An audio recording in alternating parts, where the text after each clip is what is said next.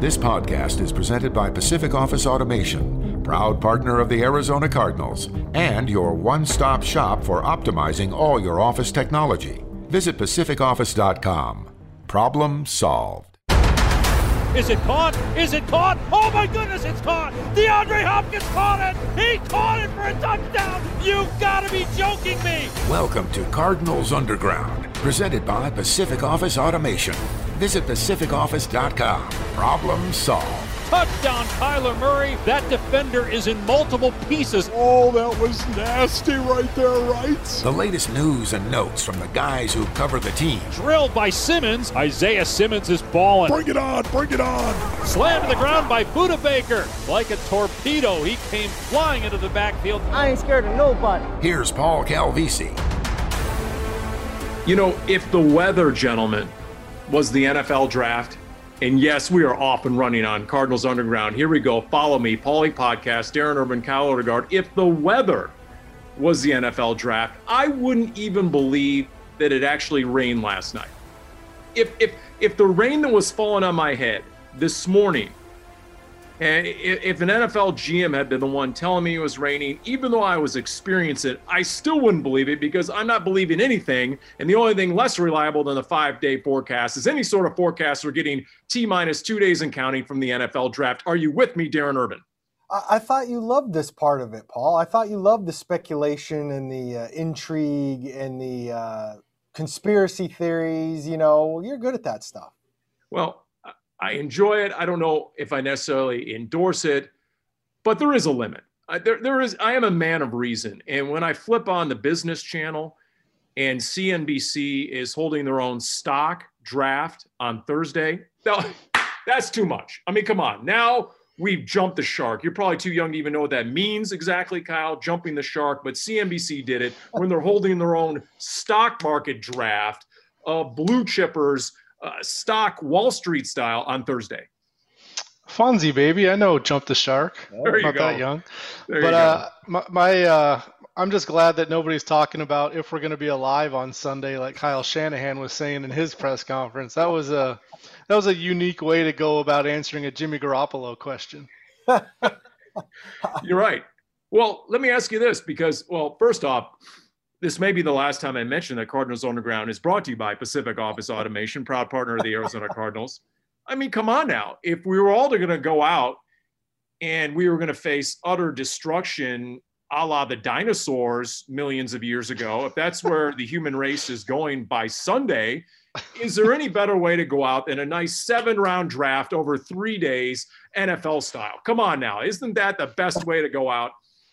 I, I, I gotta say, before we get off this topic, I did thoroughly enjoy that. That is that is one of the new ways to deflect on a question that you really didn't want to have to answer, which is just funny. I, I think the further we go down the, the road of the trade the 49ers made, it really feels like um, maybe they pulled the trigger too early on the trade just for the fact that they've had to endure this all and it's funny as much as i really enjoy the world ending potential of the one quote from kyle shanahan i also enjoyed the other one where i'm paraphrasing here but he basically was asked about if he'd seen all the tweets and, and comments from not only pundits but fans about who they should take at three. And he basically said it would be malpractice to listen to any of that stuff. So uh, you know if, if fans ever want to know what, what what the decision makers are thinking that's pretty much it which is no they're not they're not listening to to the suggestions you're making so if the fans are getting in the head of Kyle Shanahan, is he trying to get in the head of the fans by saying, "Well, you might be wiped off the face of the earth by Sunday"? Is that is that sort of his revenge? Is that is that sort of some mental warfare going back and forth? He can't officially do it on Twitter, obviously, and respond. That would be beneath him as an NFL head coach and decision maker but to intimate that, hey, you know, you might all be doomed by the day after the draft anyway. So there's that.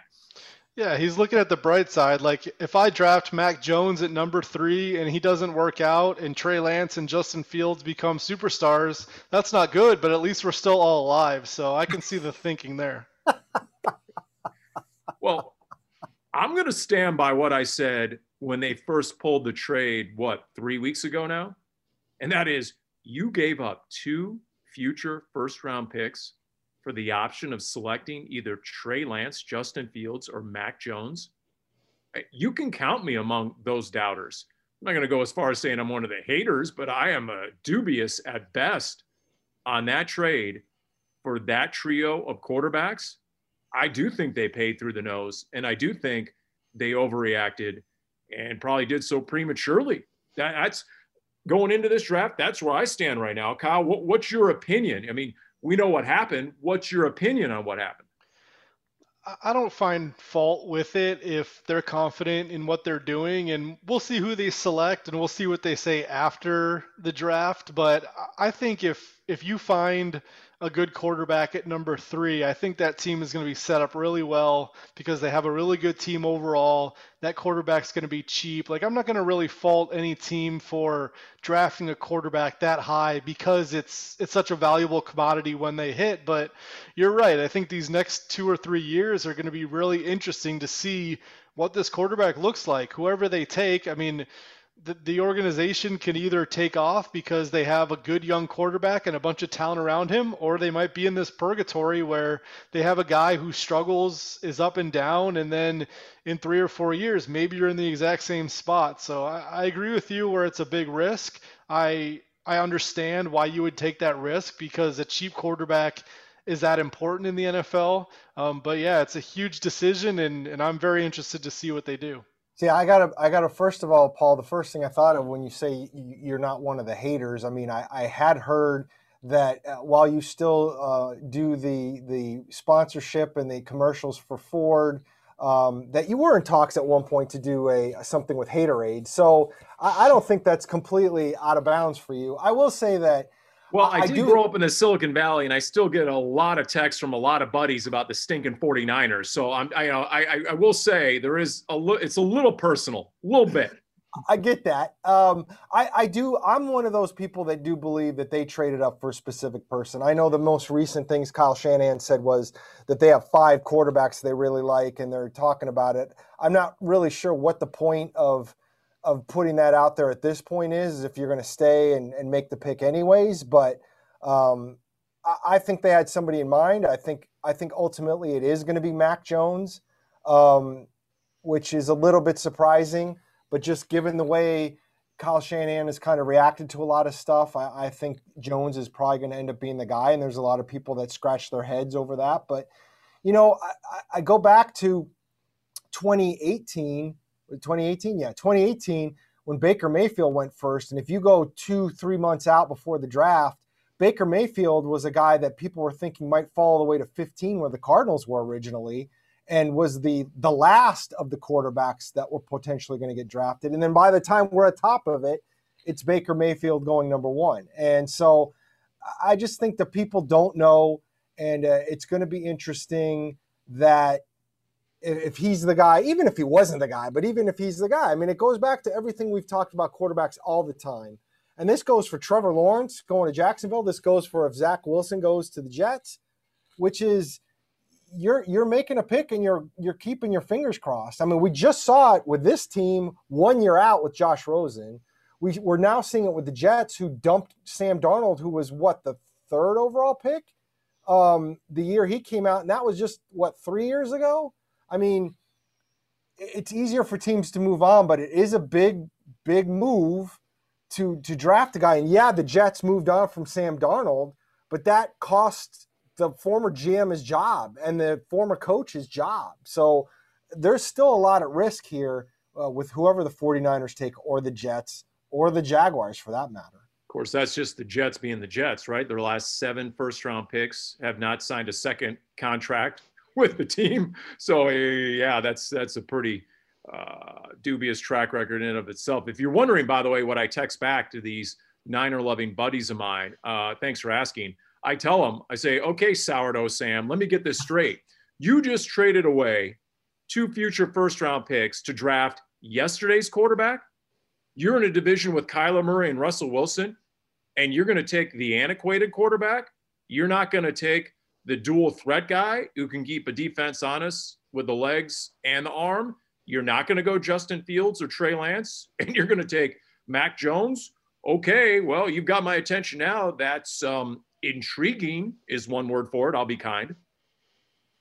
Yeah, I think you're right. I think there's going to be a lot of question marks if it is Mac Jones and he's going to be under a microscope. And yeah, I mean, it's gone to a more mobile position, undoubtedly, with, with Kyler Murray and Russell Wilson and Lamar Jackson. And all these guys can at least move a little bit. So I think Mac Jones fits that scheme pretty well. I think he can do what Kyle Shanahan wants him to do, but those other guys are pretty talented too. So we'll, see what happens. But it's it's definitely the biggest question is is what what the Niners are going to do and then how that quarterback is going to look. I don't disagree on the on the context of uh, having somebody a little bit more mobile, but I will say this: I don't think it matters, and I think ultimately Kyle Shanahan and for a lesser extent John Lynch, they have to pick the guy that they think is going to be the best guy.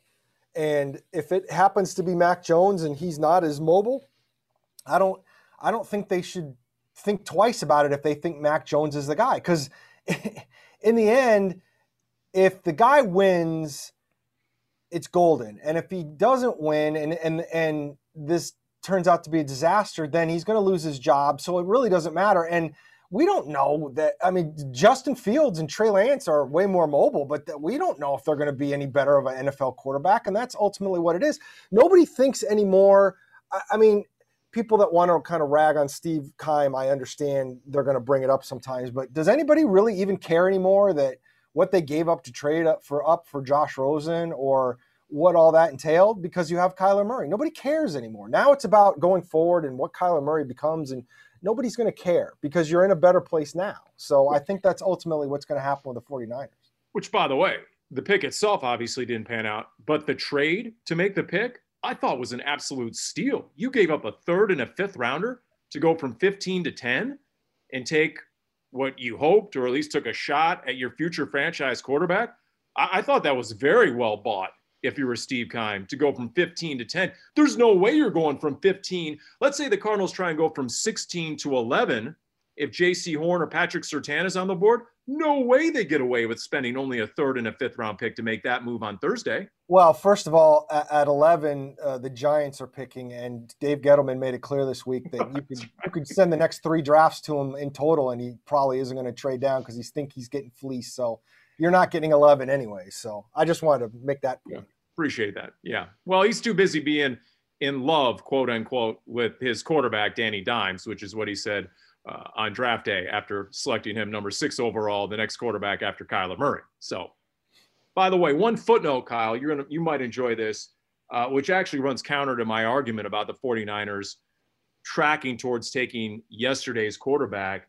To your point, and Kyle Shanahan, hey, they had a 10 point lead in the Super Bowl with Jimmy G. And he's not obviously the most dynamic dual threat quarterback, not at all. And if he would have made that one pass to Emmanuel Sanders that was behind the defense and he would have missed Emmanuel Sanders with about seven minutes to go in the game, they would have won the Super Bowl. And I, I took this quick picture off ESPN the other day, and it was Kyle Shanahan's tendencies as Niner, Niners head coach and play caller, an offensive designer.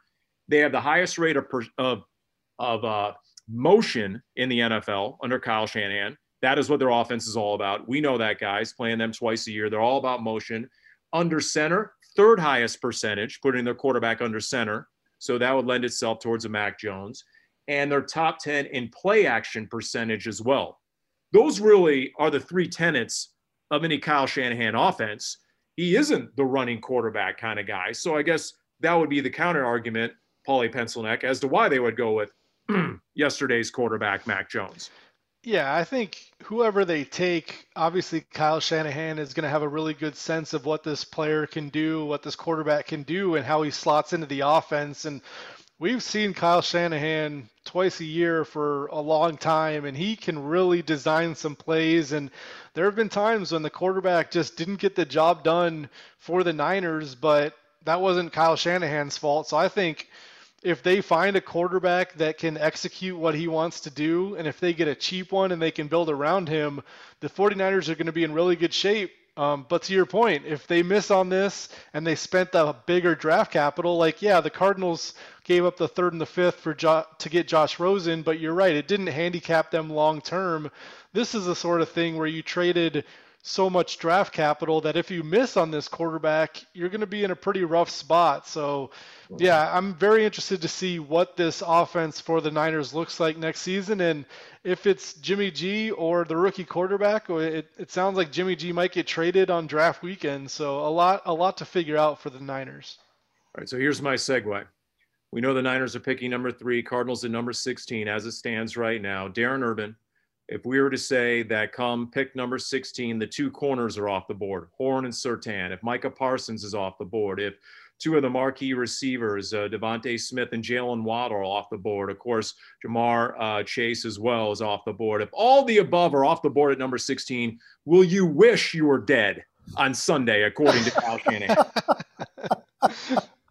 is that uh, the disaster that awaits the Cardinals? That's just a step beyond what Kyle Shanahan predicts. It's funny because, and uh, look, I, I, I try not to wish I was dead. In fact, as long as we're bringing this up right now, everyone, if you haven't, please try and get vaccinated as soon as possible. Um, I, I would I would say that that is that not only, I mean, I, think the Cardinals would wish it didn't turn out that way, but let's face it, there's a very realistic possibility that that's what's facing them at 16, and they're going to have to figure out some things. I, I would think uh, Vera Tucker, the offensive lineman from USC, is a very strong possibility. Uh, you don't have any kind of long term uh, answers per se at guard right now, um, or or even right tackle for that matter. Not knowing exactly what's going to happen with Josh Jones you know, if you can get another young offensive lineman who you can plug in uh, at some point, either now or sometime quickly in the future, I don't think that that would be a bad way to go, anyways. And I, you know, I've seen some things, and the teams that are winning Super Bowls end up having some fairly nice situations at offensive line. And this team has done a nice job of trying to upgrade, but you know, Justin Pugh is not going to be around forever. Uh, you don't know exactly again what you're going to do at right guard. Uh, you know, I, so I, I, don't think that that would be the worst thing in the world right there. That is a good point, Kyle. And, and I'll be honest, I tend to overlook that. I mean, Justin Pugh on a one-year deal, right? At least the last year of his deal. Brian Winters a one-year deal. Kelvin Beachum a one-year deal. Your starting center now is 33, Rodney Hudson. So there's four out of your five that uh, are either above the age of 30 or in the last year of their contract, that would seem to scream on the depth chart, Steve Keim, you need to address that ASAP. Yeah, I think that makes a lot of sense. And if you do draft a guy like Vera Tucker, he can immediately compete for that right guard job. And if he wins it and he's as good athletically as you deem him to be, being a first round pick, all of a sudden I think you like your offensive line quite a bit. And we saw this offensive line last year, and for a good chunk of the season, it was really, really solid. And when it was, that Cardinals offense was moving. And then toward the end, there were some issues, especially running the ball, a little bit in protection on the interior. Um, so I, I feel like adding to the offensive line is certainly never a bad thing. I also feel like if all those guys are gone, it's a, a, definitely a legitimate spot to try to trade back, yeah. get into the into the 20s and add a, a third round pick, add a whatever you can, and then maybe there's a next cluster of guys at corner or wide receiver or or linebacker that you really like as well. So I, I think in a perfect world, there's somebody there at 16 that you want, and if not, maybe you look for trading partners and you move down if you can move down, I mean, let let's say those next couple of corners are around Newsome and and Samuel, and who knows, even Farley at, in some ways. If you could, if you move down from 16 to, and I'm just spitballing here, but to 24 or 25, one of those guys might be there, and, and that's not a horrible thing if you're taking a a, a Newsome or a Samuel who you know might go early second round and you just take them late in the first and yet you've picked up some some that makes a lot of sense to me. So it'll be interesting, and we know Steve Keim is willing to do that stuff. He's no Dave Gettleman. And and look, addressing the offensive line, if you believe that, well, if you believe what the Rams think and that the division goes through them, you know, the Rams have been smelling themselves something fierce lately, right? So when they have the number one ranked defense and that defensive front and Aaron Donald and company. It's never a bad idea to bolster your offensive line and and build for the long term. So I'd be on board with that but yeah, you know, I guess at that point at number 16, if all those names are gone, and honestly, I think one of those names will be there. just because five quarterbacks, I figure, will be gone by the time the Patriots pick at 15. And I think that will push one of those position players down. But here's the other scenario Bucky Brooks, NFL Network, NFL.com 3.0. It came out the day of this recording as the Arizona Cardinals going running back in Najee Harris. Kyle, your reaction? Running back at number 16 is pretty rich for me. I think you'd have to believe that that guy will be a, a star and a star pretty quickly because obviously it's one of the least premium positions out there, and you have to really believe in that player's talent. So I think it's always a risk to take a running back in the first round because if if they're good but not great, you're not really getting the value compared to a corner or a wide receiver or a offensive tackle or an edge rusher but if you feel like Najee Harris is clear cut the best running back and he's going to come in and be this dynamic playmaker as a rookie and as a second year guy, then I can see it. Um, but I still feel like a lot of those other positions would have priority to me.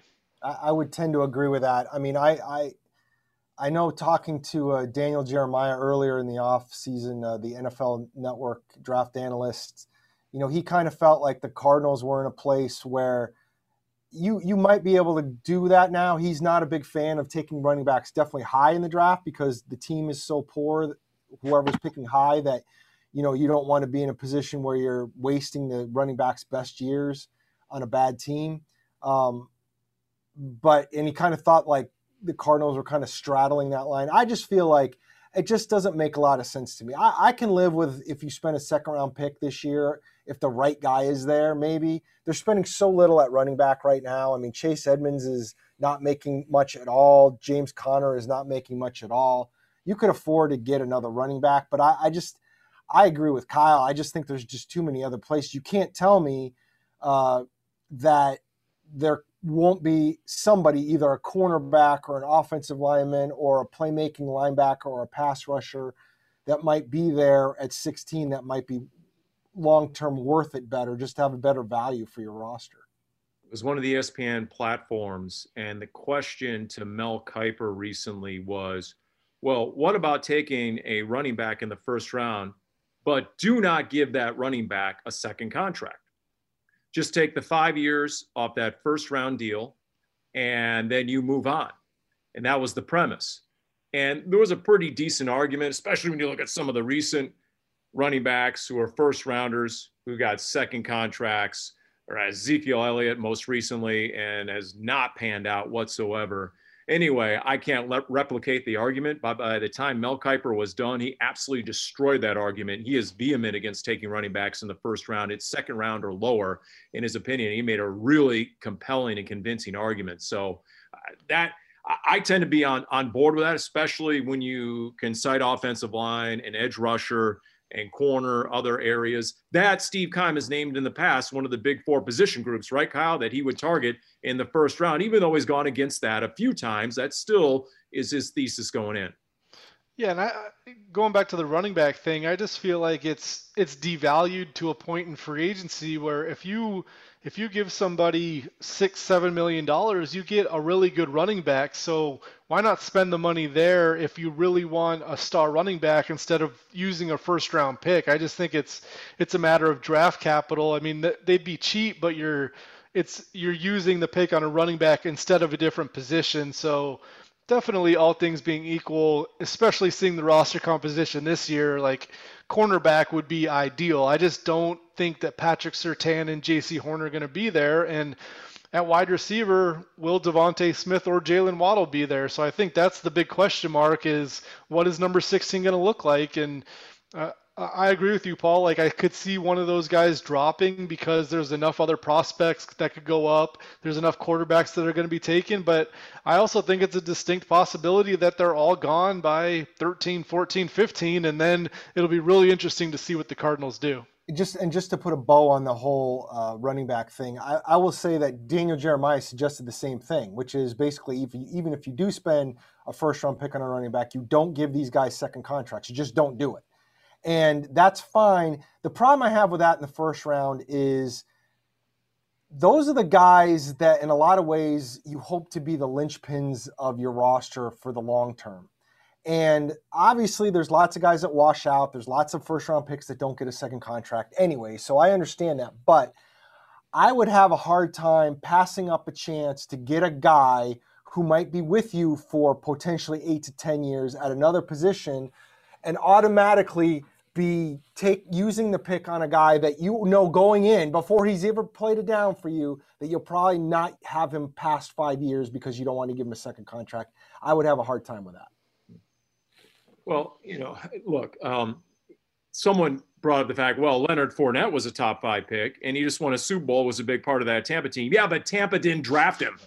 He was the Jaguars draft pick. So if you want to go about, hey, I'll find a first round running back who's on the scrap heap from another team. Well, you know, that would be my approach. And that's what Jeremiah was saying about a, a bad team picking a running back high. Leonard Fournette, Saquon Barkley. These guys, they Leonard Fournette might have been fine had he been picked by a good team in the top five if, if somebody had traded up and it would have been okay. Or or even Bar I mean Barkley's been good when he's healthy, but what does it matter? I mean, the Giants aren't winning. And and again, the, the bottom line is you're trying to win. And if you're getting a guy that's not helping you necessarily do that because the rest of your roster is is not there, that it just doesn't make any sense. And the injury risk, the injury risk is 100% a part of the evaluation. Like yeah. Saquon Barkley tore his ACL, Christian McCaffrey's been hurt. Even if these guys are stars at some point, if they get hurt at a position where durability is an issue because you're getting hit 20, 25 times a game and you're taking a lot of contact. I think that's definitely part of it too, where even if this guy is a great player, he plays a position where you're pretty replaceable and where you get hurt a lot. So I think I just think the downside of drafting a running back early is is more than the upside.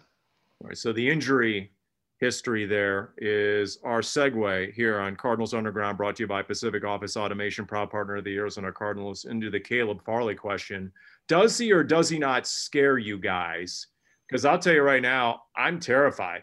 I mean, I'm terrified times three. Uh, two back surgeries and a torn ACL, uh, and, and you haven't even hit your pro career I yeah, that that's enough for me to rule him out of my first round almost, or at least the very bottom of the first round. That would be my initial reaction to that. I don't know what Cardinals team doctors are saying. None of us know that, but wow, to me from afar, that's terrifying. Darren, you know, I, I went back and listened to Farley's uh, press conference when he did it during Virginia Tech's pro day uh, to kind of hear a little bit about it, and obviously the torn ACL is never never a good thing, although We've seen plenty of guys coming back from that. I mean, Tyrann Mathieu had two of those, and it doesn't seem to have slowed him down in his career. So that's not the death sentence it used to be. The back surgery I thought was kind of interesting. I didn't know the details. Um, he didn't get hurt playing football. He got hurt weightlifting, and had an original uh, injury uh, that the initial surgery was to to fix part of it, and then he had another disc that they were hoping was going to self heal over time.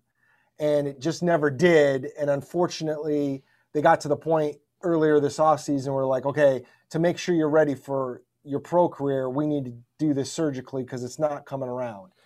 So it's when I heard back surgeries, that, that made me freak out a little bit more than after I heard it. Now, I'm not a doctor, I haven't looked at them.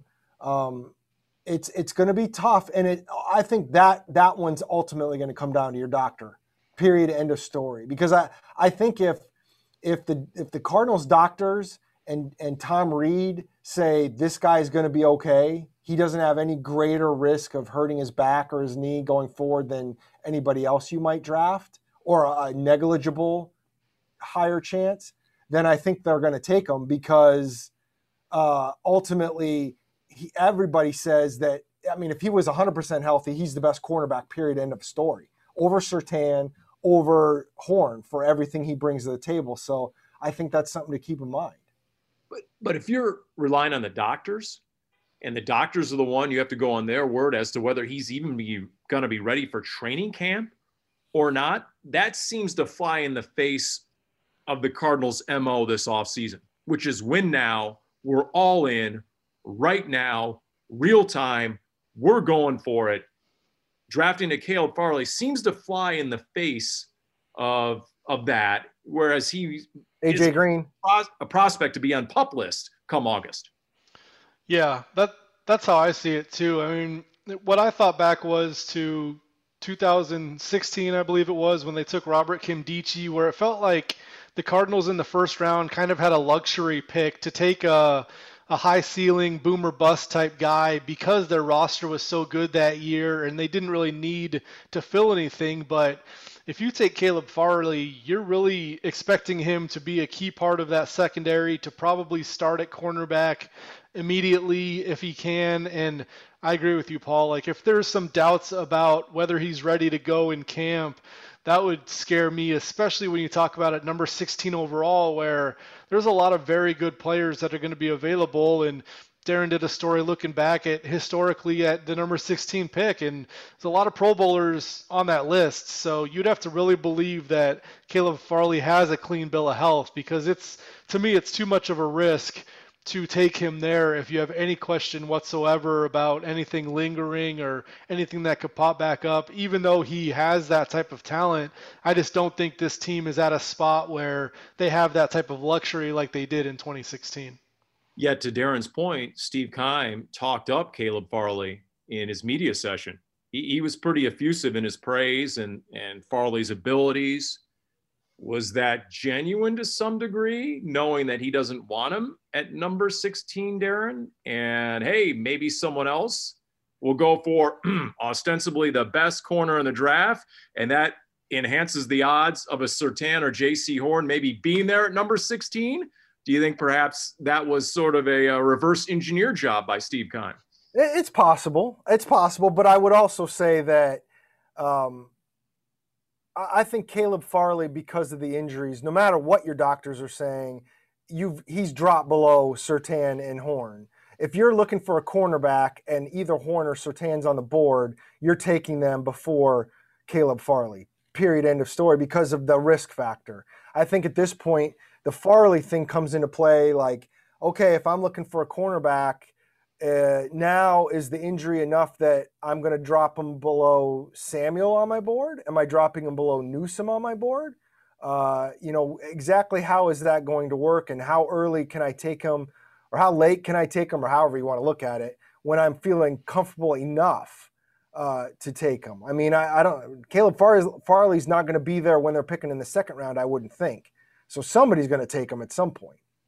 And I've had to educate myself on Greg Newsome, the Northwestern corner, who has been connected to the Cardinals quite a bit in some of the recent mock drafts, either at 16 or perhaps the Cardinals trading down, taking him the end of the first round. Uh, the kid out of Northwestern.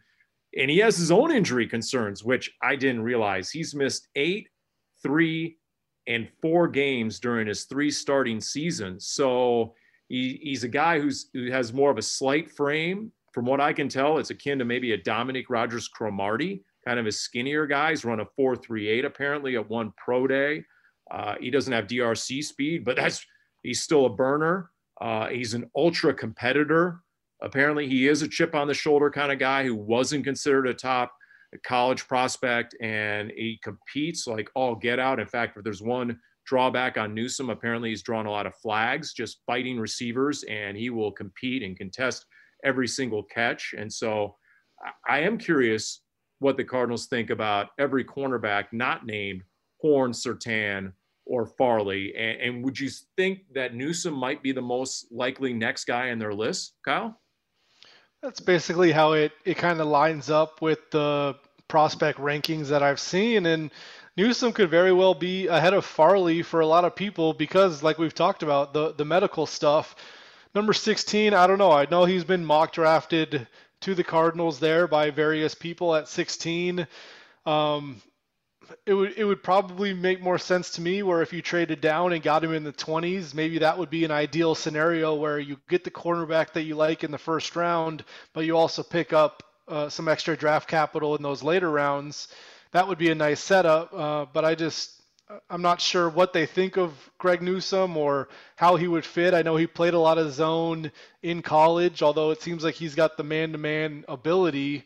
Uh, so that would be maybe a little bit of an adjustment period. And like we've been talking about, the win now mode, and is he ready to step in on day one and, and be a starting cornerback, or is he a guy that you're gonna have to slow play a little bit? So I think that's part of the evaluation too, where if you can get a guy in the first round who is ready to go and and ready to make an impact early, I think you put some value to that because even as talented as Isaiah Simmons is, it took him about half the season to really get going and if we don't have an off season or if it's shortened or whatever, these rookies could be behind as well. And and to me, if you can get a, a, more ready guy, that would be a big plus, seeing as where the Cardinals are in the push for competitiveness. So uh, I have three hot takes I'm going to throw out there over the course of this edition of Cardinals Underground, brought to you by Pacific Office Automation. Here's number one: If Patrick Surtain or Jaycee Horn is there before the Dallas Cowboys at 10 because I think if there's one certainty beyond the top three picks in this draft, it's that the Cowboys are going corner at number 10. So you got to get in front of Dallas. If Horn or Surtain is still on the board at eight or nine, Cardinals trade up and get their guy, their future number one elite cover corner in Horn or Surtain. The question is, what will it cost? But once again, they're all in win now mode, Darren Urban. Boom, Cardinals pull the trigger on a draft day blockbuster. So they're trading up with the Panthers at eight. Is that what you're saying? Matt Rhule and Cliff Kingsbury have a long relationship. Cliff calls Matt, they make it happen. What are you? Uh, let me ask you this question: Are you giving up your second round pick for that? Probably, because that's probably what it would cost you. It yep. would probably, I would think, without looking at the stuff, I'm guessing it would probably cost you your second round pick. So you're going now. You're you're down to one player over the first two days of the draft. It's an interesting uh, conversation. If you feel that strongly about one of those guys, I mean, I wouldn't necessarily have a problem with it. Um, but you are really pushing. You know, Steve Keim told me a couple weeks ago how he thought it was funny. Everybody's talking about them pushing their chips in uh, that feels very much like pushing your chips in because here here's the situation kind of what the Cardinals are facing right now, which is you know they've got so many guys on one year deals and older guys and they're going to have some dead money and you're you're giving up x number of picks in this scenario again where you're only going to have so many draft picks and they're thinking the later picks aren't going to be worth nearly as much because the draft pool is so small this year because there's a lot fewer players that have come out because they're all if you had if you wanted to, you could go back to school. So there's a lot fewer players coming out. Um, it just it makes it it makes it very interesting to me where this team is going to sit next year and the year after after this one, especially if it doesn't work out because you're not going to have a lot of draft capital and you're not going to have a lot of young players and it's going to be a very interesting kind of swim upstream after that and you can argue either side. I guess if I'm Steve Keim and I make that deal and it costs me the second round pick this year to get up into the top 10 and take Horn or Surtain, my response would be, well, look at the rest of the division. Nobody else in this division has any future picks anyway. I mean, look look what the Seahawks have done. Jamal Adams. Look what the Niners just did. I mean, the Rams don't have a stinking first round pick until the next turn of the century. Uh, you know, that would be my response. I'm just keeping up with the Joneses in the NFC West my concern would be you you trade multiple picks to move up, but you also then you still have a rookie who might take some time, like I just mentioned with Isaiah Simmons. Like Patrick Surtain looks like a great prospect, but if he takes half a season to get up to speed, you feel like you're trying to win right now, and that could hurt you. So I feel like as more of these big names start popping up as possible trade options, it makes a lot of sense to me to trade a draft pick for a veteran star who you feel like we can plug this guy in like they did with the DeAndre Hopkins trade. Like, yeah, we gave up draft capital, but we know this guy's making an impact from day one. And if you're talking about a two year window right here, I think I would be more apt to trade this draft capital for a veteran if there's a good setup where, yeah, maybe this guy's a little bit more expensive, but we're not giving up as much because they don't cost as much if their salaries are bigger. And then you have a scenario where you plug these holes with proven guys and really push and go for it instead of relying on a rookie, as talented as they are, there's always those speed bumps. Let me ask you this though, Kyle. When this be a good situation for a, a round one corner to come into, considering that CB1 right now is Malcolm Butler? Unlike when Patrick Peterson was drafted in 2012, I vividly remember game number one, his NFL debut. He's a rookie. and he's going against Steve Smith in Carolina. And Steve Smith was fighting him like a Tasmanian devil, like he did every single game. And believe me, whether Pat ever admitted it or not, it was a wake up call. Like this guy is going hand to hand combat against me every single snap. And I'm trying to keep up with Steve Smith in his prime. Uh, to me, if I'm bringing in a Surtain or a Horn, this is a pretty good situation because Malcolm Butler is going to be the guy, at least to start the season. I'm not sure. You, you think Malcolm Butler travels with number ones next season? I think he might have some help. I'm not sure he's going to be on the island, but yeah, if there's going to be a game plan where you're going to put one guy on their best guy, that would definitely be Malcolm Butler to start, no matter who you draft, even if Surtain and Bertrand Berry is really high in Surtain. I mean, every time I talk to B Train, he's like, "Look, I watched every one of their games. That kid is the corner in this draft he is going to be elite. And he is all in on Surtain. But even so, if there are games where you think it doesn't cater to his skill set and there's a bad matchup, Malcolm Butler is that guy. Because you know, we were on we were on the Big Red Rage, and it was Frank Sanders. And we asked Frank Sanders about the corner position as a receiver. And he said, What you have to worry about any corner in their rookie year is that they don't lose their confidence because corners will be beat it's to happen. And you better make sure, in addition to all the other measurables, that you get a gauge of their confidence, of their mental fortitude. Because the first thing you're going to do in practice, every single receiver is going to target that rookie number one corner, and they're going to try and steal his confidence. And if that happens, you're doomed. That guy will never be the player you want him to be. That's Frank Sanders talking in his experience, a career of going against corners, Darren. I, I I get where that's coming from, but when you're talking about the the guys at the top, I mean everything. I, first of all, I heard Caleb Farley. I mean, this is the guy who didn't play last year because he opted out, and then he's had the surgeries. And this dude, without blinking, in fact, you could tell he was wondering if he should say it out loud because you know he thinks it. He's like, "I'm the best cornerback in the draft," and so I don't worry about his confidence. I've heard enough stuff about Jaycee Horn. I'm not worried that he thinks he's the best cornerback out there. I haven't seen as much about Surtain, but I, something tells me if people are saying you're the number one corner and you went to Alabama, I, am not worried about his confidence either. So, you know, maybe maybe you're talking a mid round pick who you need to develop. I could understand that, but I think when we're talking about these major top guys, I'm not worried about what their confidence is going to be. Or maybe Farley is just taking after his agent, Drew Rosenhaus, who, by the way, told some of the national insiders, Kyle, that Drew Rosenhaus says Caleb Farley is not getting past the middle of the draft, that Rosenhaus has talked to teams, dot, dot, dot, which makes you wonder if Steve Keim is one of those guys that Rosenhaus has supposedly, reportedly, allegedly talked to. Well, first of all, I don't see the upside of a team telling an agent that we're definitely going to draft your guy at 16. I mean, what's why as a team are you doing that? What does that serve you well for? And looking back at the the cornerback number two cornerback situation, I, I'm still looking at this division in particular.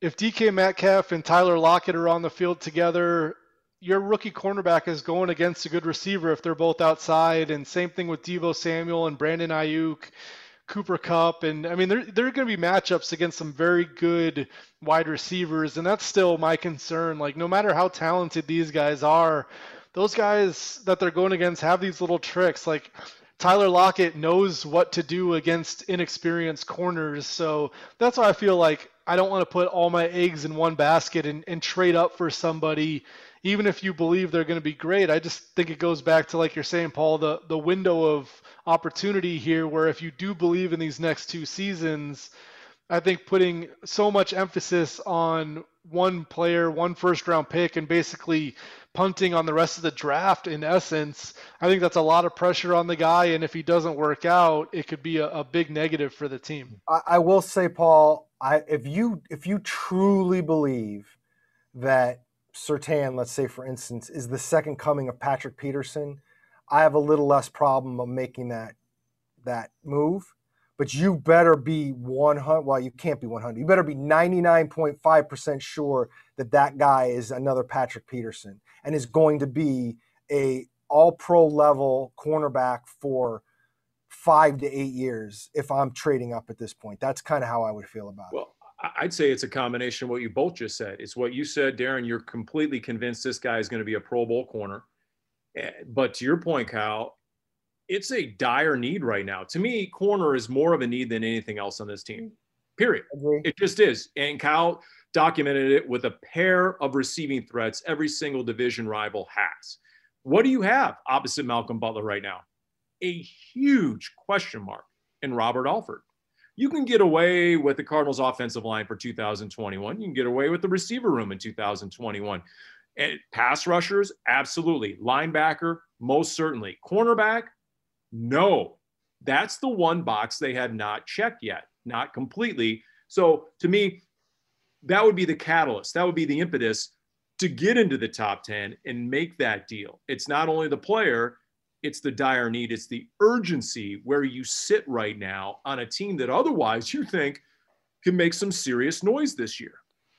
But if, if you get that desperate, that might start coloring your evaluation and making you believe that you think Patrick Surtain is the next Patrick Peterson and overlooking certain faults if there are any there. And that's why I feel like if you're so gung ho on doing something like that, I would just worry about the possible downsides of it because if the Cardinals don't draft a quarterback even in the first two rounds, there's cornerbacks in free agency. You can talk trades with people. There's there's different ways to try to figure it out, and I just feel like being dead set on getting a cornerback at 16 or trading up if if somebody's there at nine, I, I think that could do ha- more harm than good. And I would personally just wait for it to come to me, trade down, accumulate picks, or maybe identify a veteran that I know is definitely a guy who's done it in the NFL for a long time. Those options to me would be more promising than trading up for a guy and really giving up too much draft capital and, and hoping that he's the guy you want. And I, I, I know I know nobody would want to sit there saying are the top two cornerbacks on this team on the outside are going to be on one year deals, but this draft's going to be over. There's going to be cornerbacks that are drafted, and then any veterans that are out there, and I don't have the list in front of me of who's still available. There's going to be no better place potentially to then to go than to a Cardinals team that could use a number two corner if they don't draft one. And so they're going to be very attractive for kind of a prove it situation that you might be able to get one of the better ones who's still out there, whoever that might be you know, just to pull back the curtain a little bit here on, on this podcast, Darren threw out a possible talking point today, and I'll just quote it directly. This draft is going to be weird again, but we're probably not going to have a Cliff House moment, quote unquote. Darren, not exactly sure what you mean by that, other than as a NorCal Bay Area guy, uh, Cliff House, you automatically think of that classic structure that's on the uh, edge of the uh, coast there, just north of Ocean Beach and south of the Golden Gate Bridge. That goes back to like the 1860s, the Cliff House that has been there. But I do like that moniker for the for the photo that blew up and went viral. That is a good way to term it. I, I, I don't know if you've used that before. That's the first time I've seen you affix Cliff House to that picture. That's the first time I've done it to the picture. I, I've been to the quote unquote real Cliff House many times the uh, the turn of the century spa place for the rich and hoity-toity out there in San Francisco. I love that. Which, which by the way, didn't make it through the pandemic. It's now closed anyway. As, yeah. As they closed down the restaurant. Yeah. Really? Oh, that's yes. terrible. Yeah. I thought you meant I thought you meant the real Cliff House didn't make it through the Spanish flu pandemic of 1918, but I No, that's well, it did burn down like once or twice. I think in the Great Fire and the earthquake in 06, it burned down. I'm yeah, pretty sure. Yeah, exactly. So, you know, I, I just, I guess I'm, it, it I think there's going to be some differences here. Uh, you know, obviously, I, I'm seeing on social media the Rams are making the big deal about their beach house that they've rented out for their decision makers and they're they're going all in on making a big deal about that but i mean the cardinals people are going to be in their regular draft room. There's going to be some moves. I mean, the, the food, because the draft room is right by where my uh, cubicle is, the food's going to be on the outside of the door. They're going to have some ways to like circulate a little bit more. They're going to try and spread out a little bit more, but it's going to be in the facility. You're not going to have Cliff Kingsbury at his house. Um, but it is going to be a little bit different. There's going to be a lot fewer places, uh, players that are going to Cleveland that are going to be there live. Uh, I, I think the last the last thing I saw was there was only 13 players that were going to be live in Cleveland for the draft party. So uh, it's going to be interesting to see how this plays out compared to where we were at this time last year compared to where we were this time two years ago. And by the way, I guess I should specify that when I say the Great Fire and Earthquake of 06, Kyle, you're young enough. That was uh, 1906. I'm not talking about 2006. So I just, I probably should clarify that. I'm just wondering if you're getting paid per NorCal reference in this podcast because it's like 73 NorCal references already. That's good. Yeah. Well, at my own expense, you know, really. That's uh, I'm not the one who threw out Cliff House. Uh, Darren's been there. Okay. It was. It was. I mean, it's it's it's nationally known. I mean, come on now. It's a. Uh, Anyway, all right. So, do you have any sort of weird predictions, Kyle? Anything that you know is? I mean, do you think it's going to follow form as a lot of these mock drafts are going? Oh, the hit rate on these mock drafts is miserable, beyond abysmal. Um, but do you think something weird is going to happen? I think the opposite. I think what we've been thinking with the quarterbacks early is going to happen. I think it's Trevor Lawrence, Zach Wilson, and probably Mac Jones three. And I bet your quarterback goes four, whether Atlanta takes one or trades down, does something. I think it's going to be a, a heavy quarterback run early, and then that big group of, of skill guys that we've been talking about and cornerbacks. I think they're going to be in that next group. So I think it's going to be pretty close to what we think, probably around through pick 12 or 13 and that's why it's interesting for the cardinals is because we really don't know if one of those guys is going to slip to 16 and it, feels like you could easily make a case for it happening and you could easily make a case for why you're going to pretty much go chalk and they won't have those guys available. But i think the cardinals are right near that pivot point of where it could get a little wacky where the evaluations start to get a lot different between the teams because you didn't have the combine, because teams are relying so much on tape. The pro day measurements are, are a little hard to figure out whether this guy really ran this fast in the 40. So I think you might see a, a decent amount of action of guys wanting to move up or move down because their rankings are pretty uh, span a, a, lot of different thoughts across the board. So I think once we get to the middle of the first round, that's when I feel like it might get a little bit interesting, and the Cardinals could very well be right in the thick of that. So if this draft is mostly going to be chalk, as as uh, Kyle used a term from March Madness, right? If this is going to go chalk, like our like the brackets, there's not going to be a lot of you know 15 seeds beating two seeds, and uh, how about since that does you know that doesn't make for good listens and ratings on the podcast world. I mean do we have sweeps months? Uh, there's is april a sweeps month in the podcast world? I don't know. I go back to local tv i'm going to bust out my second hot take. You ready for the second hot take? I saw where skip bayless gets uh, I just got a new contract for like five million a year. So i'm just going all hot takes right here. And maybe maybe there's a scout out there. Maybe there's someone scouting the next hot take artist. Here we go. Is kyle pitts really going to be that transformational guy. How many Florida games did Paulie Pencilneck see? Exactly zero. But when I watch the highlights, what does he not fight the football a little bit? He doesn't seem to be that natural pass catcher. Now, I looked it up. He supposedly had zero drops this past season, zero.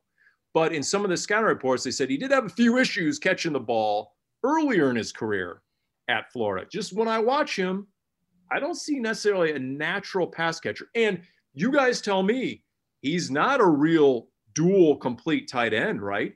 He's more receiver than he is tight end. He's not there on fourth and one rooting out some defensive end, and they're not running behind him when they need yards that count.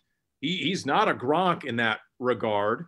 So you're telling me he could be taken number four overall, or somebody could give up a lot of draft capital to go up and take Kyle Pitts when, dare I say it, he could be like a glorified Dan Arnold, a glorified Ricky Seals Jones. I really want to go hot take, but I just don't. You can mark this down, Jim Alejandro, producer of Cardinals Underground. Two years from now, I want to revisit this whole Kyle Pitts thing. I don't see him taking this league by storm. See, again, it feels like Paul has an issue with people named Kyle. I don't, I don't get. It. Oh, wait a minute. Nobody gave more love to Kyler than yours truly going into the That's 2019 true. draft. So come on now. The R makes a difference. Yeah, that's right. That's right. Well, when he's playing quarterback and you need a quarterback, uh, you're all in. Put it that way. I agree with you on the idea of. I mean, I don't know what Kyle Pitts is going to look like in the NFL, but there's a segment of Cardinals fans that would love to trade the farm and move up and get Kyle Pitts if he's in that six, seven, eight range. And it would always worry me to take a tight end that early, like we've talked about with cornerback too. I just feel like it's so expensive to move that high, to take a non-quarterback that high and give up all that draft capital. Nothing against Kyle Pitts, nothing against Patrick Surtain. I just I don't know if it would be prudent to give up all that all those resources for one player at a non-premium position. I, I, I would agree with that. I mean, I, I think Kyle Pitts has got a chance to um, be a difference maker, especially as a receiver in this league.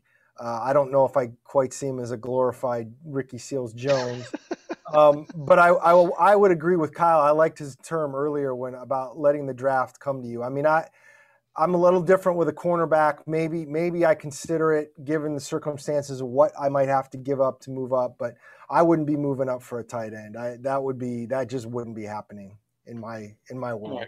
Let me redeem myself. I went too far with the glorified Ricky Seals. uh, my, my my third hot take. My third hot take is how many picks do the Cardinals have in the sixth and seventh round? I have it right here. So they have like three, four, don't they? Don't they have three? They have two in the seventh. They have a six. Okay, so and they have a fifth. So they have four picks on the last day.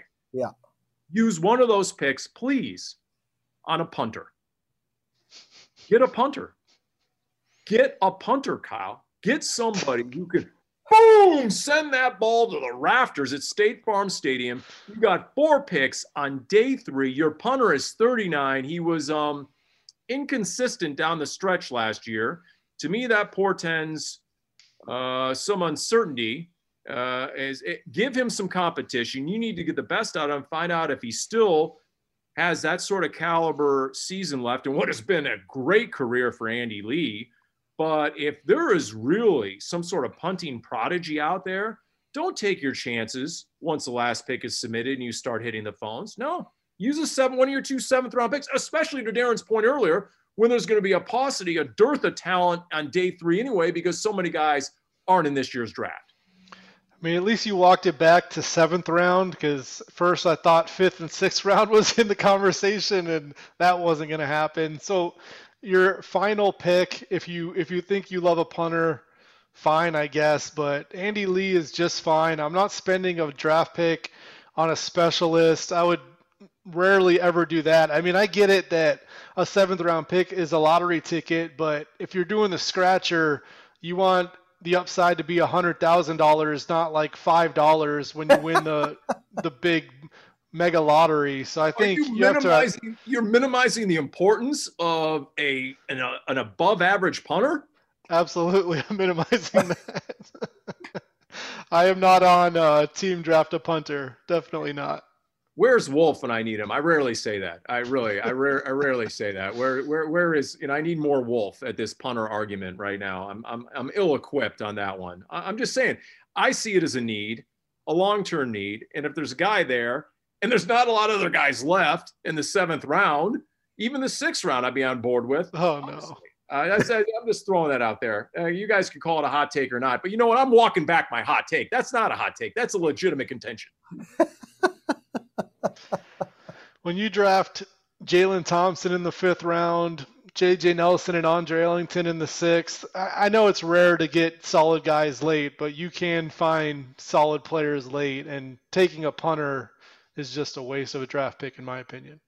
Wow. Okay. That's we're doing the big red rage tonight. I'm gonna I am gonna throw you under the bus, Kyle, with Ron Wolfley. So before he attacks me, I'm going to throw on that one there. Can we pull that quote out? I want that. Uh, and I, I think I think Andy Lee has guaranteed money on his contract, so that that usually is a sign that they plan on keeping him as the punter. Yeah, that probably snuffs out any last semblance of, my Paul's like, "Hey, could you have mentioned that at the top of the take instead of the end of the take?" Well, I didn't know that that the punter has guaranteed money. 39, they just re-signed him in the offseason. I wasn't aware of that. Uh, we, can we get an intern to fact check that? because otherwise, otherwise we'll just edit that out of the entire podcast. my, my whole contention. All right, so what else do we have here? Marcus Gilbert. Um, I mean, that didn't take anybody by surprise, right, Darren? Marcus Gilbert. Nobody was actually. He was. His name wasn't even in pencil on the depth chart. No, I, I think I think the writing was on the wall on that one. I mean, once Kelvin Beachum re-signed and you've got Josh Jones and you've got got who you've got, it didn't. I, I just felt like after two years away, he wasn't going to be able to get back into it. And I, you know, I, think it was probably about time. He he had had the injuries even before all this happened. It's it's tough to get back into the thing. He's newly married, so it, it made a lot of sense. And so yeah, I I think one way or the other, it was unlikely Marcus Gilbert was going to be on this roster anyways. But uh, it's it's cool that he, I mean he had a nice career. He's got a ring or two, whatever he's got uh, from Pittsburgh, and and I think ultimately um, it would have been nice to see if he had been healthy in 2019. I think it could have made a difference for this team, uh, but he wasn't. So, and I don't think it was. I just I I do want to throw out. I don't think it was a bad trade. The, well, he retired yesterday, and you know the Keim haters come out and say another whiff by Steve Keim. I don't think it was a whiff by Steve Keim. I mean, it's it's terrible that he tore his knee up, but I think if you would have gotten if he would have played like it looked like he was going to play and didn't tear his knee up in 2019, I think that would have been a bargain of a trade. So injuries happen. I don't I don't know if you lay that at the feet of Steve Keim.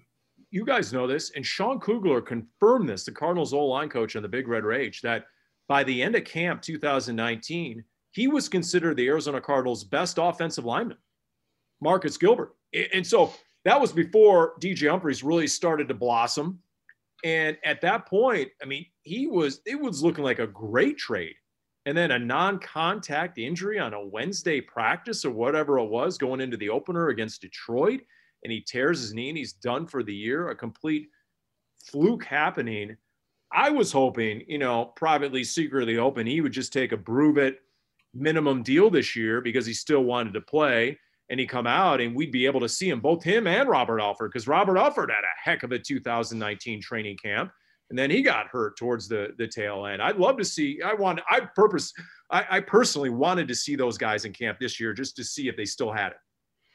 Yeah, I mean Marcus Gilbert has has been a solid player every time he's been on the field, and that was always the risk of the trade. He'd been pretty injury prone, and something might have happened when he came, and it did. So it was kind of a, a, boomer bust type trade where you felt like if he was on the field, he was going to be an above average right tackle, and they never got him out there. And now looking at the the right tackle spot, obviously Kelvin Beachum is is your clear cut starter at this point, and will Josh Jones get in that mix? Is he going to compete for the the guard the right guard position that that part of it will be interesting in camp and Justin Murray has shown the ability to play right tackle if you need him to so I feel like they've got some different guys that they're going to look at on the right side. Obviously, the left side is pretty locked down already, but it seems like Kelvin Beachum is is going to be that starting right tackle, and then figure out what you do at guard, but also as a backup right tackle. If you have an injury, how does that position look if you need to replace Kelvin Beachum at some point? Mm-hmm. Well, to wrap up this edition of Cardinals Underground, brought to you by Pacific Office Automation, proud partner of the Arizona Cardinals. I really wasn't going to go there just because it is draft week. But if we're not going to be here come Sunday, according to Kyle Shanahan, then I might as well get my money's worth on this last podcast on one final Fitz theory. Since we've yet to hear anything from Larry Fitzgerald regarding his future in football, Uh, did you guys happen to catch any of his commencement speech for the University of Phoenix, the graduating class at State Farm Stadium? And the gist of his message was achieve your goals, finish what you start. And you have done that as college graduates. Well, in terms of his football career, yes, Larry has done pretty much everything. But if we're to believe him, and take his multitude of press conferences at face value, his one and only goal, or at least his first and foremost goal, was to win a Super Bowl. Right? Not make a Super Bowl, but win a Super Bowl ring, to quote his former head coach. A Super Bowl ring, which he doesn't have yet. So, can we extrapolate from that that there is that unchecked box that, according to his own commencement address, he has yet to achieve the goal that he set out to. Hence, he's going to play in 2021. Uh, I mean, that, that's uh, that. I, I, will give you this.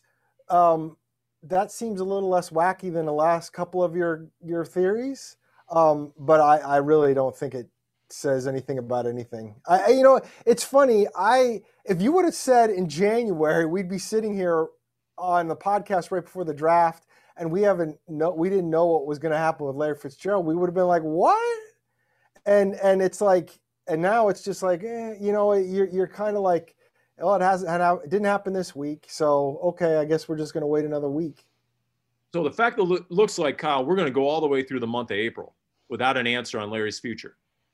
Does that tend to indicate he's done?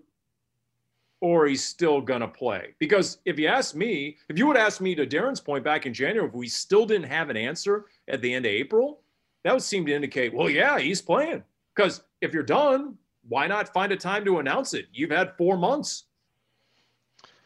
Well, Marcus Gilbert just announced this week. So I, I think the longer it goes on, the greater the odds are that he's going to retire. I just feel like you added guys in free agency. Now the draft's coming. What if you what if you draft a wide receiver in one of the first two rounds? Then the opportunity for Larry Fitzgerald to get the ball is even less. And maybe the only overriding theme at this point for him is winning the Super Bowl. And he doesn't care about his role, but do you want to win a Super Bowl if you're the fifth receiver and barely even playing? I mean, it would be nice to win a title, but to have that type of role to me would not be attractive as a lock, locked in Hall of Famer already, one of the greatest receivers in history.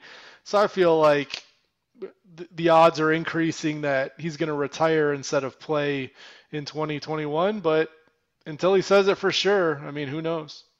Well, Kyle, let the record reflect now. this will be my fourth hot take. This is a bonus hot take. Let the record reflect that I did not say play for the Arizona Cardinals. Oh, yeah. I just said play. And if you're looking to get that ring, as our Jim Omahundro has just documented via text message, Larry has done everything in the NFL except win it all. He won a wild card game, he lost a wild card game. He won a divisional game, he lost a divisional game. Won the NFC championship, lost the NFC championship, lost the Super Bowl. Oh, there's just one thing left. And if you're going to theoretically maximize your odds to win that Super Bowl ring, not just a Super Bowl, but a Super Bowl ring, you play for the coach who said that, Bruce Arians, and you go to Tampa.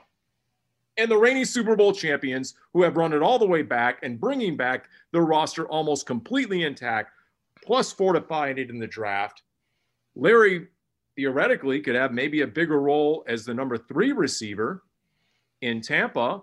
Kyle just called him the fifth receiver in Arizona. So if that's the case, apparently he, he could go to Tampa and be the third receiver, maybe for BA and Tom Brady, and there you go.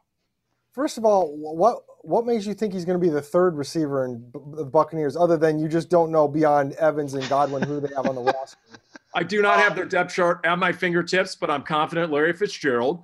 Uh, you know, he's already proven himself to that coaching staff once. Uh, he'll do it again, and he'll ascend the Bucks depth chart past any young punks behind Godwin and Mike Evans again, and I can't remember if I brought this up on the podcast or if we were just talking or if I told somebody else this because all the days are blurring together and all the Larry Fitzgerald talk is blurring together. But if you're Larry Fitzgerald and you're going to play, I mean, aren't you doubly slapping the fan base in a lot of ways in the uh, metaphorically, of course, in the face if you go to play for Tampa because because they're in the NFC, you're basically saying your team that you're a fan of, that you've been a fan of me for 17 years, doesn't have, won't come out of the NFC. It's going to be Tampa Bay. So I'm going to go bounce over there. I just, that just doesn't seem like something Fitz would do.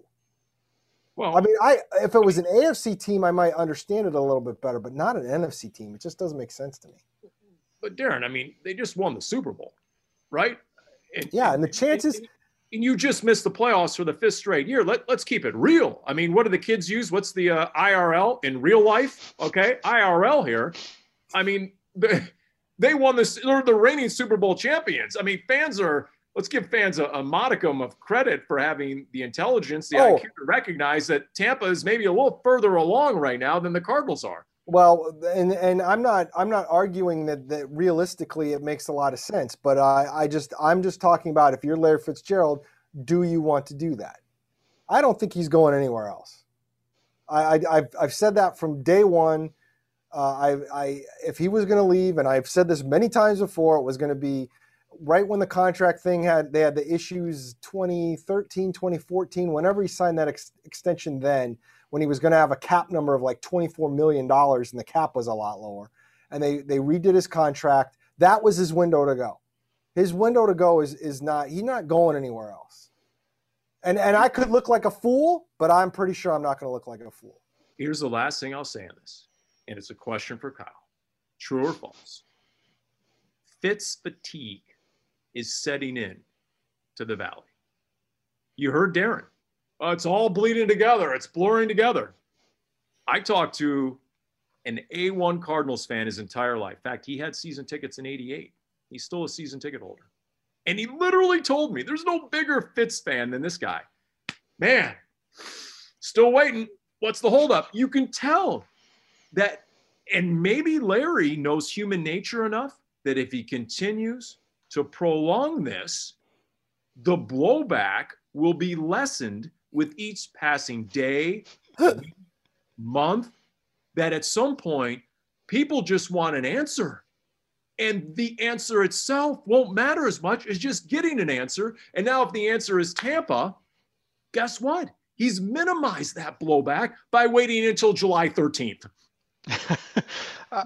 I think he's so beloved here that even if he went to Tampa, I don't think there would be a humongous amount of, of backlash no matter when he announced doing it. But I mean, I guess there's some credence to that if he's trying to cushion the blow. And I definitely agree where in the beginning it was like all the fans saying Fitz come back, Fitz come back, Fitz come back, and now it's like Fitz tell us what you're gonna do. So it has it's definitely morphed a little bit where people just want to know what he's gonna decide to do. I just I don't know. I mean, Tampa Bay doesn't have the same relationship with Larry Fitzgerald as the Cardinals do. So if they're looking at it from a strictly X's, X's and O's type situation, is Larry Fitzgerald better than the slot receivers they already have? Does he improve their team?